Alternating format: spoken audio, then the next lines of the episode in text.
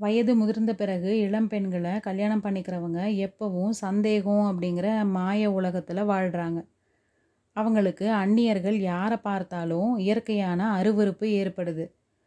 பழுவேட்டரையருக்கு இந்த மாதிரி அருவருப்பு ஏற்பட அதிக காரணம் இருந்தது. நந்தினி தனக்கு முன்னாடி வந்து நின்று பேச தொடங்கினதை அவர் கொஞ்சம் கூட விரும்பலை. அதே சமயத்தில் நந்தினியை கோவப்பட்டு திட்டவும் அவரால் முடியல. அதனால் நந்தினி கேட்ட கேள்விக்கு மறுமொழியாக ராணி இந்த உலகத்தில் நமக்கு தெரியாதவங்க எத்தனையோ பேர் இருக்கிறாங்க. எல்லாரையும் நாம் பார்த்து தெரிஞ்சிட்ருக்க முடியாது இல்லையா அதனால் நஷ்டமும் இல்லை அப்படிங்கிறார். இதை கேட்ட பார்த்திபேந்திரன் ஐயா சோழ நாட்டோட பொக்கிஷ மன்னருடைய பட்ட மகிழ்ச்சிக்கு என்ன தெரியாததுனால நஷ்டம் ஒன்றும் இல்லை. நஷ்டம் எனக்கு தான். அதனால் என்னை நானே தெரிவிச்சுக்கிறேன். அம்மணி என்ன பார்த்திபேந்திர பல்லவன் அப்படின்னு அழைப்பாங்க அப்படின்னு சொல்கிறான் ஓஹோ அப்படியா? உங்கள் பேரை நான் கேள்விப்பட்டிருக்கிறேன் அப்படிங்கிறா நந்தினி. பார்த்திபேந்திரா ஏன் விருதுகளை விட்டுட்டு பேரை மட்டும் சொல்லிக்கிற? இவ்வளோ தன்னடக்கமும் பணிவும் எப்போ ஏற்பட்டது? நந்தினி இவன் வெறும் பார்த்திபேந்திரன் இல்லை. வேங்கியும் கலிங்கமும் வென்று வீரபாண்டியன் தலை கொண்ட பார்த்திபேந்திர பல்லவன் அப்படின்னு பழுவேட்டரையர் பரிகாச குரலில் சொல்கிறார் நந்தினியோட முகம் ஒரு கண நேரம் புயல் குமுற வானத்தை மாதிரி இருண்டு போச்சு. அவளோட ரெண்டு கண்கள்ல இருந்தும் ரெண்டு மின்னல்கள் தோன்றி ஒளி வீசி உடனே மறைந்தது. அடுத்த கணம் அவ கலகலன்னு சிரிக்கிறா. ஐயா வீரபாண்டியன் தலை கொண்ட பெருமையான பட்டத்தை எத்தனை பேர் சூட்டிக்குவாங்க? அதுக்கு ஏதாவது கணக்கு உண்டா? அப்படின்னு கேட்குறா அம்மணி தனாதிகாரி என் மேலே உள்ள அபிமானத்தினால அந்த மாதிரி சொன்னார். உண்மையில் அந்த விருதுக்கு நான் உரியவன் இல்லை. வீரபாண்டியன் தலை கொண்ட பெருமை ஆதித்த கரிகாலர் ஒருத்தருக்கு தான் உண்டு அப்படிங்கிறான் பார்த்திபேந்திரன். அது ஏன் அப்பா? அந்த மாதிரி சொல்கிற செத்த பாம்பை அடித்த பெருமையில் உனக்கு கொஞ்சம் கூட பங்கு வேண்டாமா? அப்படின்னு பழுவேட்டரையர் பரிகாச குரலில் கேட்டுட்டு குறிஞ்சிரிப்பு சிரிக்கிறார். இல்லை அரசே இல்லை. ஆதித்த கரிகாலர் செத்த பாம்பை கொல்லலை. அவர் வாழை ஓங்குனப்போ வீரபாண்டியன் முழு உயிருள்ள பாம்பாகத்தான் இருந்தான். அவன் உயிரை காப்பாற்றுறதுக்காக தேவலோகத்து மோகினிய மாதிரி ஒரு பொண்ணு முன்னாடி வந்து நின்று கை கூப்பி கெஞ்சினான். வாழை ஓங்கியவன் நானாக இருந்திருந்தா உடனே அந்த வாழை தூர வீசி எரிஞ்சிருப்பேன். வீரபாண்டியன் பிழைச்சி போயிருப்பான் அப்படின்னு பார்த்திபேந்திரன் பழுவேட்டரையருக்கு பதில் சொன்னான். ஆனால் அவனோட கண்களோ நந்தினியோட முகத்தை கூர்ந்து பார்க்குது. நந்தினி பேச்சு அபாயமாக போயிட்டுருக்கிறத உணர்ந்தா. பழுவேட்டரையரை திரும்பி பார்த்து நாதா அந்த பழைய கதை இப்போ எதுக்கு? இவர் இங்கே வந்த காரியம் என்னன்னு விசாரிக்கலாமே அப்படிங்கிறா. உடனே பழுவேட்டரையரும் ஆமாம் தம்பி பழைய கதை வேண்டாம். உன்னோட கதையை சொல்லு.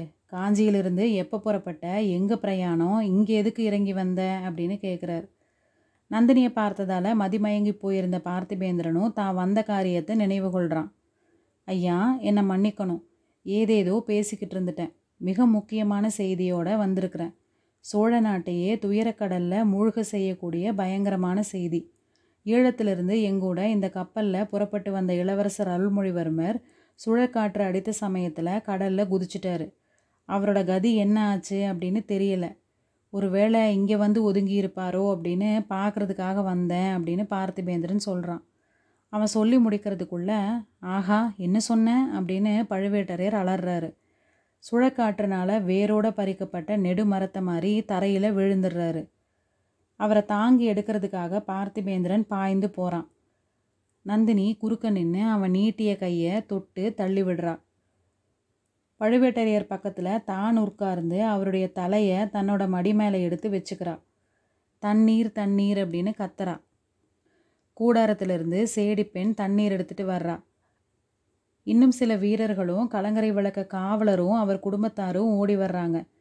நந்தினி ரொம்ப கம்பீரத்தோட அவங்களையெல்லாம் தள்ளி நிற்கும்படி சொல்கிறா பழுவேட்டரையருடைய முகத்தில் தண்ணீர் தெளிக்கிறா. நாதா நாதா அப்படின்னு கொஞ்சம் குரலில் கூப்பிடுறா. சில நிமிடங்களுக்கெல்லாம் கிழவருடைய கண்கள் திறந்தது. உடனே நினைவும் வந்தது. சட்டுன்னு எழுந்து உட்காந்துட்டார் நந்தினி கொஞ்சம் முன்னாடி என்னோட காதில் விழுந்தது உண்மையா? இந்த பல்லவன் என்ன சொன்னான் பொன்னியின் செல்வனை கடல் கொண்டுட்டதா சொன்னான் இல்லையா? அந்த வீரகுமாரன் சின்னஞ்சிறு குழந்தையாக இருந்தப்போ இந்த கையினால் தான் அவனை தூக்கி தோளில் வச்சுக்கிட்டு சந்தோஷப்பட்டேன். இதே கையினால் தான் அவனை சிறப்பிடிச்சிட்டு வரும்படியான கட்டளையில் முத்திர வச்சேன். ஐயையோ சோழ நாடு என்னை பற்றி என்ன நினைக்கும்? அப்படின்னு பழுவேட்டரையர் தலையில் அடிச்சுக்கிறார். வைரம் பாய்ந்த அந்த வீரக்கிழவர் அந்த மாதிரி மனம் கலங்கி புலம்புனதை அது வரைக்கும் நந்தினி பார்த்ததே இல்லை. யாருமே பார்த்ததில்ல. நாதா பதறாதீங்க. இவர் இன்னும் செய்தி முழுசாக சொல்லி முடிக்கல. முழுசாக கேட்டுட்டு மேலே செய்ய வேண்டியதை பற்றி யோசிக்கிறது நலம் இல்லையா அப்படிங்கிறா நந்தினி.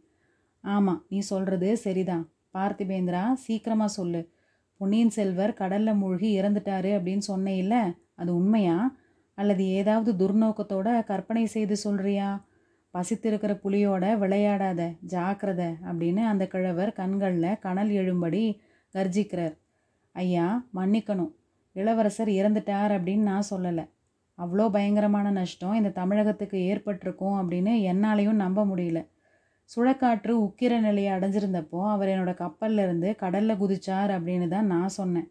கடவுள் அருளால் ஒருவேளை பிழைத்திருக்கலாம். இந்த கடற்கரையில் வந்து ஒதுங்கி இருக்கலாம். அந்த ஆசையோடு தான் பார்க்குறதுக்கு இங்கே வந்தேன் அப்படிங்கிறான். சுழக்காற்று அடித்தப்போ கடலில் குதிச்சாரா? எதுக்கு? ஏன் குதிச்சாரு? உன்னோட கப்பலில் அவர் ஏன் ஏறினாரு?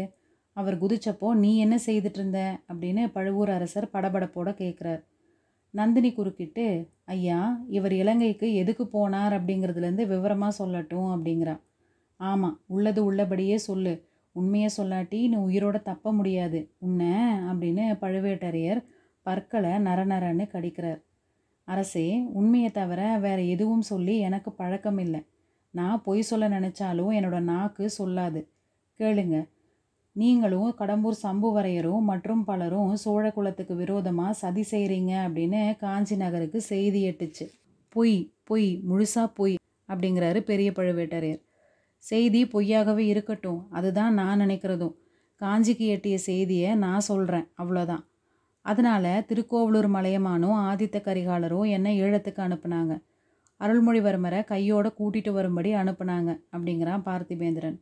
இந்த மாதிரி ஆரம்பித்து பார்த்திபேந்திரன் தான் இலங்கை சேர்ந்ததுலேருந்து நடந்ததையெல்லாம் தான் தெரிஞ்ச வரைக்கும் விவரமாக சொல்கிறான் கதை முடிஞ்சதும் பழுவேட்டரையர் கடவுளே சோழ நாட்டுக்கு பெரிய கேடு வந்துருச்சு. இந்த பாவியால் தான் வந்தது. இளவரசரை சிறைப்படுத்திட்டு வரும்படி நான் தானே கட்டளை போட்டேன். நான் தானே மரக்கலங்களை அனுப்பி வச்சேன் அப்படின்னு கதறாரு. அரசே உங்களோட குற்றம் ஒன்றுமே இல்லை. நீங்கள் கட்டளை பிறப்பிச்சிருக்காட்டியும் இந்த மனிதருடைய கப்பலில் இளவரசர் ஏறி காஞ்சிக்கு பிரயாணமாகி இருப்பார். வீணாக நொந்துக்க வேண்டாம். நம்மோட செயல்களுக்கு மேலே விதியோட செயல் ஒன்று இருக்குது. அது மட்டும் இல்லாமல் அப்படின்னு நந்தினி சத்தமாக பேசாமல் பழுவேட்டரையருடைய காதோட ஏதோ சொல்கிறா பழுவேட்டரையருடைய முகம் கொஞ்சம் வளர்ச்சி அடைஞ்சது. ஆமாம் அது எனக்கு தோணாமல் போச்சு பாரு அப்படிங்கிறாரு. அதுக்கப்புறம் பார்த்திபேந்திரனை பார்த்து பல்லவா உன்னோட கப்பலுக்கு போய் நான் பரிசோதனை பண்ணிட்டு வரப்போகிறேன் அது வரைக்கும் நீ இங்கேயே இருக்கணும். தப்பிச்சு போக முயற்சி செய்ய வேண்டாம். ஓட முயற்சி செஞ்சால் உடனே வேல் எறிந்து கொள்ளும்படி என்னோட வீரர்களுக்கு கட்டளையிட்டுட்டு தான் போக போகிறேன் ஜாக்கிரத. முதுகுல காயத்தோட சாகாத உன்னோட பரம்பரை வீர பரம்பரை அப்படிங்கிறார். வந்தனம் ஐயா தப்பிச்சு ஓடுற எண்ணமே எனக்கு கிடையாது. அந்த மாதிரி எண்ணம் இருந்தாலும் உங்கள் வீரர்கள் யாராலையும் என்னை தடுக்கவும் முடியாது அப்படிங்கிறான் பார்த்திபேந்திரன். அரசே இவரை பற்றி நீங்கள் கவலைப்பட வேண்டாம். நானே பார்த்துக்கிறேன். தப்பிச்சோட பார்த்தாருன்னா இதுவும் இந்த கத்தி உடனே இவர் மார்பில் பாயும். நீங்கள் நிம்மதியாக போய் கப்பலை சோதிச்சுட்டு வாங்க. மாலுமிகளையும் விசாரியுங்க. இவர் சொன்னதெல்லாம் உண்மைதானா அப்படின்னு பார்த்துட்டு வாங்க. இந்த மாதிரி நந்தினி சொல்லி இடுப்புலேருந்து ஒரு சின்ன கத்தியை எடுக்கிறான். ராணி உனக்கு ஏன் இந்த பொறுப்பு? நீ கூடாரத்துக்குள்ளே போய் இரு. அல்லது தியாக விடங்கரோட வீட்டில் போய் இரு. இவனை நம்ம வீரர்களே கவனிச்சுக்குவாங்க. இல்லாட்டி இவனையும் நான் என் கூட கப்பலுக்கு அழைச்சிட்டு போகிறேன் அப்படிங்கிறார். நான் வரல ஐயா. நான் உங்கள் கூட வந்தால் உங்களுக்கு மறுபடியும் சந்தேகமாக தான் இருக்கும். மாலுமிகள் எனக்காக சாட்சி சொல்லிட்டு தான் நினைப்பீங்க. நான் இந்த இடத்த விட்டு நகர மாட்டேன். நீங்கள் கவலை இல்லாமல் போயிட்டு வாங்க அப்படிங்கிறான். நான் தான் நீங்கள் கப்பல்லேருந்து திரும்பி வர வரைக்கும் நானும் இங்கேயே தான் இருக்க போகிறேன் இங்கே இருந்தபடியே உங்களை பார்த்துக்கிட்டே இருப்பேன் அப்படிங்கிறான் நந்தினி. அதுக்கப்புறம் பழுவேட்டரையருடைய காதோட இவன் இங்கே ஏதாவது துப்பறிய வந்திருக்கிறானோ என்னமோ யார் கண்டது? மேலும் இளவரசரை பற்றின செய்தி நீங்கள் திரும்பி வர வரைக்கும் யாருக்கும் தெரியக்கூடாது அப்படிங்கிறா நந்தினி. பழுவேட்டரையர் தலையாசிச்சுட்டு படகுல ஏறுறார். படகு மரக்கலத்தை நோக்கி போகுது. படகு கொஞ்சம் தூரம் போகிற வரைக்கும் நந்தினி படகையே பார்த்துக்கிட்டு இருந்தா. அதே சமயத்தில் பார்த்திபேந்திரன் கண் கொட்டாமல் தன்னோட முகத்தையே பார்த்துக்கிட்டு இருக்கிறத அவன் உணர்ந்தா. சட்டுன்னு அவன் பக்கம் திரும்பினான் பார்த்திபேந்திரன் வெட்கப்பட்டு தலை குனிவான் அப்படின்னு எதிர்பார்த்தா ஆனால் தேன் மலரை பார்த்து விட்ட வண்டு அதுக்கப்புறம் திரும்புமா? நந்தினி கூர்மையான சின்ன கத்தியை எடுத்து மறுபடியும் காட்டுறா. ஜாக்கிரதை தப்பிச்சு ஓட பார்க்க வேண்டாம் அப்படிங்கிறா. தேவி கத்தியை காட்டி ஏன் பயமுறுத்துறீங்க? தப்பிச்சாவது ஓடுறதாவது. வலையில் அகப்பட்டுக்கிட்ட மீன் எப்படி தப்பிச்சு ஓடும்? நீங்கள் விரிச்ச வலையில் அகப்பட்டு அப்படின்னு ஆரம்பிக்கிறான் பார்த்திபேந்திரன். என்ன ஐயா சொல்கிறீங்க என்ன வலைஞர் குலப்பெண் அப்படின்னா சொல்கிறீங்க இது பழுவூர் அரசர் காதில் விழுந்தா? அப்படிங்கிறா நந்தினி. அதை பற்றி நான் கவலைப்படலை. ஆனால் மீன் பிடிக்கும் வலையை நான் சொல்லவும் இல்லை. உங்களுடைய வேல் விழிகள் விரிக்கிற மோக வலையை பற்றி சொல்கிறேன் அப்படிங்கிறான். சீச்சி என்ன தைரியம் உங்களுக்கு? வலைஞர் குலப்பெண் அப்படின்னு சொன்னால் கூட பாதகம் இல்லை. ஆடவர்களுக்கு மோக வலை விரிக்கிற கணிகைன்னா என்ன சொல்கிறீங்க அப்படிங்கிறா நந்தினி. மன்னிக்கணும் அப்படிப்பட்ட அபவாதத்தையும் நான் சொல்லலை. நீங்கள் வேணும்னே வலை விரிக்க வேணுமா என்ன? சிலந்தி பூச்சி வலை நெய்யறது ஈக்களை பிடிக்கிறதுக்காகவா அது தான் வசிக்கிறதுக்காக வலை பின்னுது. ஈக்கள் தாமாக போய் அந்த வலையில் விழுகுது. என்ன சிலந்தி பூச்சின்னா சொல்கிறீங்க அவ்வளோ பயங்கரமாக இருக்கிறேனே நான் அப்படிங்கிறா நந்தினி. தப்பு தப்பு. நான் தீபத்தை சொல்லியிருக்கணும். தீபம் எரியறது விட்டில் பூச்சிகளுக்காக இல்லை. தீபம் எரிந்து தன்னை சுற்றி ஒளி வீசி ஜோதிமயமாக செய்யுது. அசட்டு விட்டில் பூச்சிகள் அதை கனி அப்படின்னு நினச்சிக்கிட்டு போய் விழுந்து செத்து போகுது. ஒரு சின்ன காற்று குப்புன்னு அடித்தா கூட தீபம் அணைஞ்சு போகுது. வாயினால் ஊதி கூட அணைச்சிடலாம். தீபத்தோட சக்தி அவ்வளோதான் அப்படிங்கிறா நந்தினி. தீபம் அணைஞ்சிடும். ஆனால் பூரண சந்திரனை யார் அணைக்க முடியும்? பூரண சந்திரன் சமுத்திரராஜனுக்காக உதயமாகலை. இயற்கை நியதியின்படி சந்திரன் உதயமாகுது. அதோட குளிர்ந்த நிலா ஒளிய வானமும் பூமியும் மகிழும்படி பரப்புது. ஆனால் பேதை கடலை பாருங்க. பூரண சந்திரனை பார்த்து கடல் எதுக்காக அப்படி கொந்தளிக்கணும்? எட்டாத பழத்துக்கு ஏன் கொட்டாவி விட்டு தவிக்கணும்? அப்படிங்கிறான் பார்த்திபேந்திரன். பல்லவ குல மன்னர்களோட கவிதா ரசனையை பற்றி கற்பனை திறனை பற்றி ரொம்ப கேள்விப்பட்டிருக்கிறேன். அதெல்லாம் உண்மைதான் அப்படின்னு இப்போ தான் தெரிஞ்சுக்கிறேன் அப்படிங்கிறா நந்தினி. புராணங்கள்லேயும் காவியங்கள்லேயும் நான் படித்ததையும் கேட்டதையும் நேற்று வரைக்கும் நம்பலை. இன்றைக்கி தான் எனக்கு நம்பிக்கை பிறக்குது. பெண் உருவம் கொண்டவங்க சிலர் வானத்தையும் பூமியையும் அவங்களுடைய காலடியில் போட்டுக்கிற சக்தி பெற்றவர்கள் அப்படின்னு கேள்விப்பட்டிருக்கிறேன். பார்க்கடலை கடந்து அமுதம் எடுத்த அசுரர்கள் அமுதபானம் செய்ய வேண்டிய சமயத்தில் மோகினியால் ஏமாந்து போனாங்க. சுந்தோப சுந்தர்கள் ஒரு பெண் நிமித்தமாக அடிச்சுக்கிட்டு செத்தாங்க. மேனகையினால் விஸ்வாமித்திரருடைய தவம் கெட்டு போச்சு. தசரதன் கைகைக்காக ராமனை காட்டுக்கு அனுப்புனார். போதும் போதும். இந்த உதாரணங்களை எல்லாம் எதுக்காக சொல்கிறீங்க அப்படிங்கிற நந்தினி.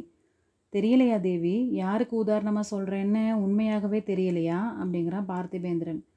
எனக்கு உதாரணமாக சொல்கிறதா இருந்தால் அதை மாதிரி பெரிய தவறு நீர் வேறு எதுவும் செய்ய முடியாது அப்படிங்கிறா நந்தினி.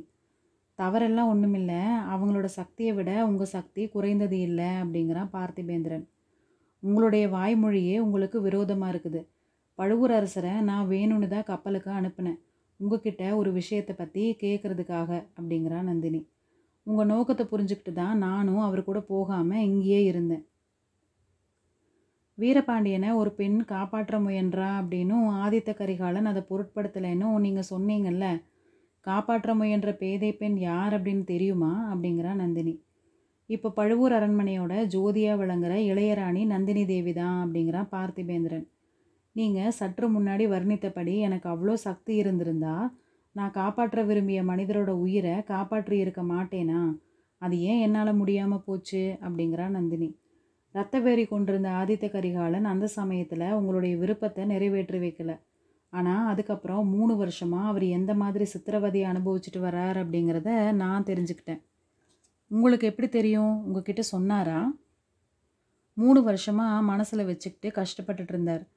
அவரோட உள்ளத்தை ஏதோ ஒரு துன்பம் அரிச்சுக்கிட்டு இருக்குது அப்படிங்கிறத மட்டும் தெரிஞ்சுக்கிட்டு இருந்தேன். பத்து நாளைக்கு முன்னாடி நான் ஈழத்துக்கு புறப்பட்டதற்கு முதல் நாள் தான் மனசு திறந்து என்கிட்ட சொன்னார். அதிலேருந்து பழுவூர் இளையராணியை பார்க்கணும் அப்படிங்கிற ஆசை என்னோட மனசுலையும் ஏற்பட்டுருச்சு அப்படிங்கிறான் பார்த்திபேந்திரன். ஆதித்த கரிகாலருடைய நிலையில் நீங்கள் இருந்திருந்தா நான் கேட்டுக்கிட்டதுக்காக வீரபாண்டியரை உயிரோடு விட்டுருப்பேன் அப்படின்னு நீங்கள் சொன்னது நினைவு இருக்குதா? அப்படிங்கிறா நந்தினி. நல்லா நினைவு இருக்குது. அது உண்மைதானா? சத்தியம் தேவி நீங்கள் வேணா சோதிச்சு பார்க்கலாம். ஐயா என்னோட மனசில் ஒரு சந்தேகம் இருக்குது. அதை சொல்லட்டுமா? அப்படிங்கிறா நந்தினி. உங்களுடைய தங்க குரலில் எதை சொன்னாலும் என்னோட செவிகள் இன்பம் அடையும் உள்ளம் பூரிக்கும் அப்படிங்கிறா பார்த்திபேந்திரன். நீங்கள் என்னை சோதிக்கிறதுக்காக தான் இப்படி பேசுகிறீங்க அப்படின்னு சந்தேகப்படுறேன். நான் விரிக்கிற மோக வலையை பற்றி பேசி நீங்கள் எனக்கு வலை விரிக்க பார்க்குறீங்க என்னோட அந்தரங்கத்தை தெரிஞ்சுக்க பார்க்குறீங்க அப்படிங்கிறா நந்தினி. பார்த்திபேந்திரன் திடுக்கிட்டு போயிட்டான். ஆரம்பத்தில் அவன் பேச ஆரம்பித்தப்போ அந்த எண்ணத்தோடு தான் ஆரம்பித்தான் அதுக்கப்புறம் அதை மறந்துட்டான். கபடமாக ஆரம்பித்த பேச்சு அவனை மோகக்கடலில் உண்மையாகவே தள்ளிட்டுது. முதல்ல அவன் அப்படி நினச்சதை பற்றி வெக்கப்படுறான். அதை வெளியில் காட்டிக்காம தேவி அந்த மாதிரி உங்களை சோதித்து ஒற்றன் வேலை செய்ய நான் நினைக்கல. அப்படி நான் நினச்சிருந்தா என்னோட தலையில் இடி விழுகட்டும் அப்படிங்கிறான். ஐயோ அப்படி சொல்லாதீங்க அப்படின்னு நந்தினி அலறா. ஏன் தேவி? ஏன்? உங்களுடைய பெரிய இளவரசர்கிட்டேருந்து வந்தானே இன்னொருத்தன். அவன் பேர் என்ன? வந்தியத்தேவனா? ஆமாம் அவன்தான். எங்கிட்ட ரொம்ப தந்திரமாக உற்று அறிஞ்சிட்டு போகிறதுக்கு முயற்சி செய்தான். நீங்கள் சொல்கிறத பார்த்தா அவன் தலையில் இடி விழுந்தே விட்டது போல் இருக்குதே அப்படிங்கிறா நந்தினி. துரதிருஷ்டவசமாக அவன் தலையில் இடி விழலை. அவன் நின்ன கப்பலில் தான் விழுந்துச்சு. அதனால் அவனுக்கு வந்த ஆபத்து சின்ன இளவரசரையும் பீடிச்சுக்குச்சு அப்படிங்கிறான் பார்த்திபேந்திரன். பாவம் பழையாற இளைய பிராட்டியை நினச்சி தான் எனக்கு பரிதாபமாக இருக்குது.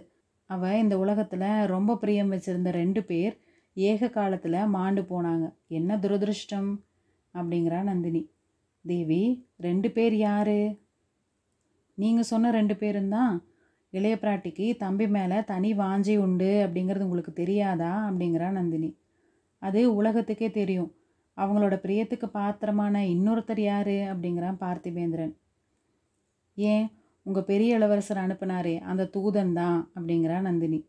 வந்தியத்தேவனையா சொல்கிறீங்க ஆமாம் அவனை தான் சொல்கிறேன் சிச்சி சோழ சாம்ராஜ்யத்தையே ஆட்டு வைக்கிற சக்தி வாய்ந்த பழையாற இளைய பிராட்டி அற்பனும் தற்பெருமைக்காரனும் அதிக பிரசங்கியுமான அந்த வாலிபன் மேலேயா?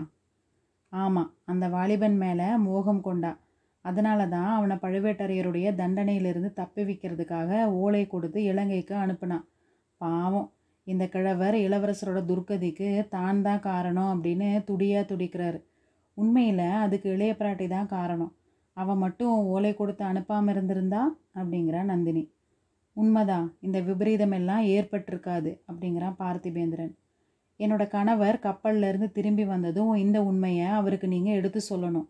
சொன்னால் என்னோட நன்றிக்கு பாத்திரமாவீங்க அப்படிங்கிறா நந்தினி. அம்மணி உங்களோட நன்றிக்கு பாத்திரமாக இது ஒன்று தான் வழியா? வேற எனக்கு நீங்கள் இடக்கூடிய பணிகள் இல்லையா? அப்படிங்கிறான் பார்த்திபேந்திரன். ஐயா ஒரு பேதை பெண்ணோட நன்றிக்கு பாத்திரமாக எத்தனையோ நூறு வழிகள் உண்டு. அதில் இன்னும் ரெண்டு ஒன்று சொல்லுங்க. ஆதித்த கரிகாலருக்கு அப்படிப்பட்ட சந்தர்ப்பம் ஒன்று கிடச்சிது. அதை அவர் கை சோற விட்டுட்டாரு. விட்டுட்டு அப்புறம் இரவு பகலாக துடி துடிக்கிறாரு. நான் ஒரு நாளும் அந்த மாதிரி தவற செய்ய மாட்டேன். இது சத்தியமா ஐயா? ஒரு பெண்ணோட விருப்பத்தை நிறைவேற்றுறதுக்காக அவள் எது சொன்னாலும் செய்யக்கூடிய மனிதரா நீங்கள்? அப்படின்னு கேட்குறா நந்தினி. எந்த பொண்ணு அப்படிங்கிறத பொறுத்தது. நேற்று வரைக்கும் நான் பார்த்துருக்கிற எந்த பொண்ணோட விருப்பத்துக்காகவும் எதுவும் செய்திருக்க மாட்டேன். சொன்னால் சிரிச்சிருப்பேன். இன்னைக்கு அப்படி இல்லை. நீங்கள் சொல்லி பாருங்கள் எனக்கு நூறு உயிர்கள் இருந்தால் அத்தனையும் உங்களோட விருப்பத்தை நிறைவேற்றுறதுக்காக அர்ப்பணம் செய்வேன். ஆயிரம் சாம்ராஜ்யங்கள் என்னோட வசம் இருந்தால் அத்தனையும் உங்கள் விருப்பத்துக்காக தியாகம் செய்வேன். இகத்தையும் பரத்தையும் என்னென்னைக்கும் இழக்கும்படி சொன்னால் அதுக்கும் சித்தமாக இருப்பேன் கொடிய பகைவர்களை மன்னிக்க சொன்னால் மன்னிப்பேன். அத்தியந்த நண்பர்களுடைய தலையை கொண்டு வந்து உங்கள் காலடியில் போட சொன்னால் போட்டுட்டு மறுகாரியம் பார்ப்பேன் அப்படிங்கிறான். இந்த மாதிரி பார்த்திபேந்திரன் வெறி கொண்டவனை மாதிரி சொன்னப்போ அவனோட உடம்பு தலையிலிருந்து கால் வரைக்கும் நடுநடுங்குச்சு. அவனோட வாயிலிருந்து வந்த சொற்கள் குளறுது உதடுகள் துடிக்குது. பற்கள் கடிச்சுது. ரோமங்கள் குத்திட்டு நின்றுச்சு மூச்சு விடுற சத்தம் கொல்ல நுழை சத்தத்தை மாதிரி கேட்டுது. பார்த்திபேந்திரனுடைய இந்த மாறுதல் நேயர்களுக்கு வியப்பை கொடுக்கும். ஏன்? அவங்கிட்டயே நீ இப்படி ஆவேன் அப்படின்னு முதல் நாள் யாராவது சொல்லியிருந்தா அவன் நம்பி இருக்க மாட்டான். பிற்காலத்தில் நினச்சி பார்த்தா அவனுக்கே கூட வியப்பளிக்கக்கூடிய காரியம்தான் ஆனால் இது பார்த்திபேந்திரனை பற்றிய ரகசியம் மட்டும் இல்லை. மனித இயற்கையை பற்றின ரகசியம். எத்தனையோ மேதாவிகள் காலமெல்லாம் ஆராய்ச்சி செய்ததுக்கு அப்புறமும் மனுஷ உடம்போட அமைப்பு ரகசியத்தை நம்மளால் முழுசாக தெரிஞ்சுக்க முடியல. மனித இதயத்தோட அமைப்பு ரகசியத்தை நாம் எப்படி தெரிஞ்சுக்க முடியும்? வாழ்நாள் எல்லாம் பழிப்பாவங்களில் மூழ்கி கிடக்கிறவங்க திடீர்னு ஒரு நாள் வைராக்கிய சீலர் ஆகிறாங்க. பக்தி பரவசமடைந்து ஆடி பாடுறாங்க. இறைவன் கருணைக்கு பாத்திரமாகறாங்க. மனித சமூகத்துக்கு ஒப்பில்லாத தொண்டுகளும் செய்கிறாங்க இதுக்கு மாறா நெடுங்காலமாக தூய்மையான களங்கமற்ற வாழ்க்கை நடத்தினவங்க திடீர்னு ஒரு நாள் வழிக்கு விழுகிறாங்க. அப்படி விழும்போது அதில் பாதாளத்திலேயே விழுந்துடுறாங்க. பார்த்திபேந்திரனுடைய ஆவேச மொழிகளை கேட்டுட்டு வந்த நந்தினி போதும் ஐயா போதும். நிறுத்துங்க. அவ்வளோ பயங்கரமான காரியம் எதையும் செய்யும்படி உங்களுக்கு ஒரு நாளும் நான் சொல்ல போகிறதில்ல உங்களுக்கும் எனக்கும் உகந்த சந்தோஷமான ஒரு காரியத்தை தான் சொல்ல போகிறேன் அப்படிங்கிறா.